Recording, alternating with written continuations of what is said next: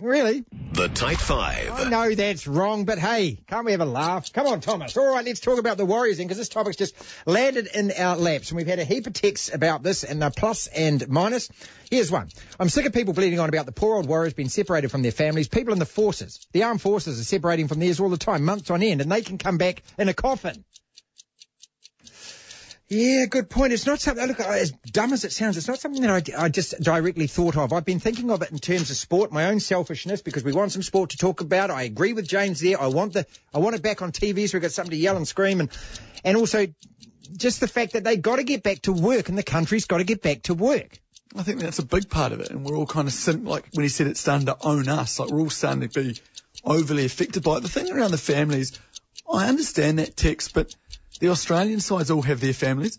And so it's such an, it's already an unfair playing field with us going over there to not have our families as well while they all have their families around. It's just another kick in the gut. So well, like, under all the uh, under all the teams self under, under all the teams going into sequester. No, all the Sydney teams remain in their bubbles with their families. So I, I don't know what it is Define about. Define bubble in Australia. Oh, there's the Nathan Cleary version, and then there's the rest of the version. Correct. Another text has come in. Martin, with all due respect to the person asking why the Warriors can go and people with sick relatives can't, this isn't about New Zealand saying they can leave. It's about Australia with their different rules saying the Warriors can enter. Good point, well made. It's a political distraction and it's a vote winner. Personally, I don't think it's possible we'll get 20 weeks either. I think Kempy's onto something there. And if that person uh, who who texted in about this sick relative is effective, my thoughts are obviously with him or her. Well, thank you very much for saying that at the end of the text as well. And and yeah, this may be a bit of a vote getter for old ScoMo because no, he has done some pretty silly things politically, including during the bushfires, decided to take a vacation and stuff like that. Getting the sport back in Australia is as important as it is to us. You need to distract the masses. That's why they're talking about Thomas, the Premier League, and they're so desperate to get it on. Yes. Because you've got a big restless population, and we're seeing the effects of that out in the streets right now. Of course, we are.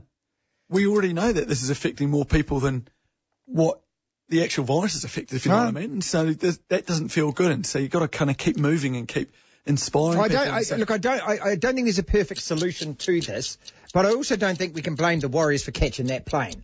No, absolutely not. Let us talk about New Zealand rugby then and what Brent Impey said there. Uh, I, you know, have argued and fought and headbutted with the rugby union over many, many years.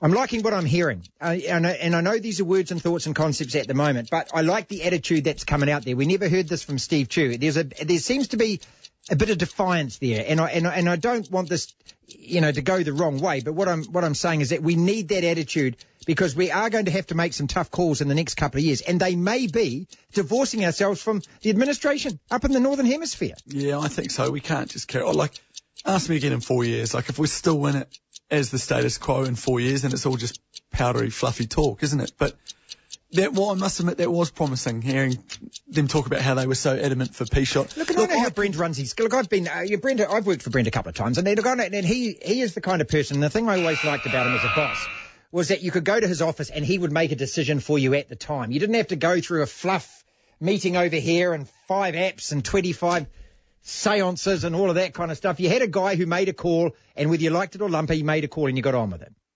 And sometimes that needs to happen in life, and particularly with this rugby situation. All of those countries sitting around a boardroom table, of course they're not going to agree because everyone's got their own agenda, haven't they? And right now, what's going to happen is the same thing that we've seen happening for the last four years.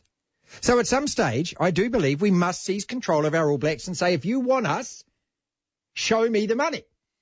Show me the money. What's wrong with that? No, I'm, I'm on board 100%. I agree with you. God, we need this COVID 19 to go. I'm sick and tired of you agreeing no, with me, Thomas. What is wrong with you, mate? I don't know what why is you wrong with dis- you young people. Why do you want to disagree with me so much? I say well-reasoned thoughts all the time, and it, it, comes out of my head, and I think, fantastic. TikTok is soft porn, Thomas. I looked at this yesterday, and that's what? what? it is. It is a soft porn website. It is young women doing sexy dances. Why are you on it? It's not. Why are you on I'm it? Not on it. Delete the app off your phone. I had it for a day. How much time did you spend looking at it? Martin, you said to me this morning, shall we get TikTok? Will our listeners like if we have a TikTok? And I said, no, they won't. Why won't they? Because they're not on it. Only 18 year old girls are on TikTok. Well, why are you on it then, mate? I'm not on it. You were on it, mate. I, I wanted to see what the craze was about and then I Oh, okay, right. it. You want to see what the craze is about? Yeah. I accused my oldest son yesterday of it. This is the one who rings up during the show asking me, you know, whether he can have some money when he knows that I'm at work. And, and he denied it. And so I, I then, I cornered his younger brother and I said, does Charlie go on the TV? He said, oh, Dad, he spends an hour a day on it. That's what you'll do as well. I'll tell you what, it's addictive. But I think it's one of those ones, If you're an adult man, don't. That's all I'm saying to you, okay? Don't look at it at work. Don't put it on your phone. There is no reason for you to do TikTok unless you are a teenager. Let us talk about Craig Bellamy in these matters because old bellyache, oh, old gutsache, for the first time ever has done something which I agree with. And, you know, Melbourne Storm, I keep saying, call it the Antichrist of rugby league. I mean, they're the biggest cheats in, in, in world sport, but he is so furious with his players and their social media habits that he's now banned it. He says, as soon as the season starts, there is no social media for any of you and you are out of the squad if I catch you. Yeah, I like it. Do you reckon that's going to get through? I'll give you the answer in one word. No, because they're also friggin' stupid. No, aren't but they'll also get loads of freedom fighters out there defending them, saying that they've had their rights taken away. I honestly think the population will be healthier, spending far less time on their phones. So it can only be a good thing. But there'll be people going, oh, you can't take that away from them. Let them make their own mind up, rah rah right. You know what I mean? All right, okay, here's the challenge. Okay, and, and you've heard it on the radio, you've heard it in public. Both me and Thomas are going to put our phones away for 24 hours. Oh, that's not can't the even same. say it, There's mate. no way. Can't even say it. You've got you've got far less to lose. The Last Dance, we've got two more episodes on tomorrow night, and it's on E ESPN2 to start with, then it's on Netflix, and then you get, look, you can chase it down. Anyway, episodes six and, sorry, Five and five six. and six. And we're going to be talking to Chicago Tribune, a guy called Jamal. there after two o'clock about this. It's getting better and better and better, this doco. The thing that really surprised me from last week was people were surprised at the fact of the internal ructions going on within that team and the fact that the guy who was the CEO of the organisation was trying to break them up during that season. Well, it seemed like teams still played well under that sort of friction back then, but I guess it's a good discussion now. Like, I don't think there's anywhere near that level of kind of animosity between teammates and yet still performing. It's Thomas. You see, I don't think animosity is the right word there. What I think it, it is is it's just a winning attitude, and it's how you get the best out of people. I go back to that. I hate Christian Laettner doco, where little Bobby he had to ride Bobby like a, a ten-speed bike to get him up to that level to play.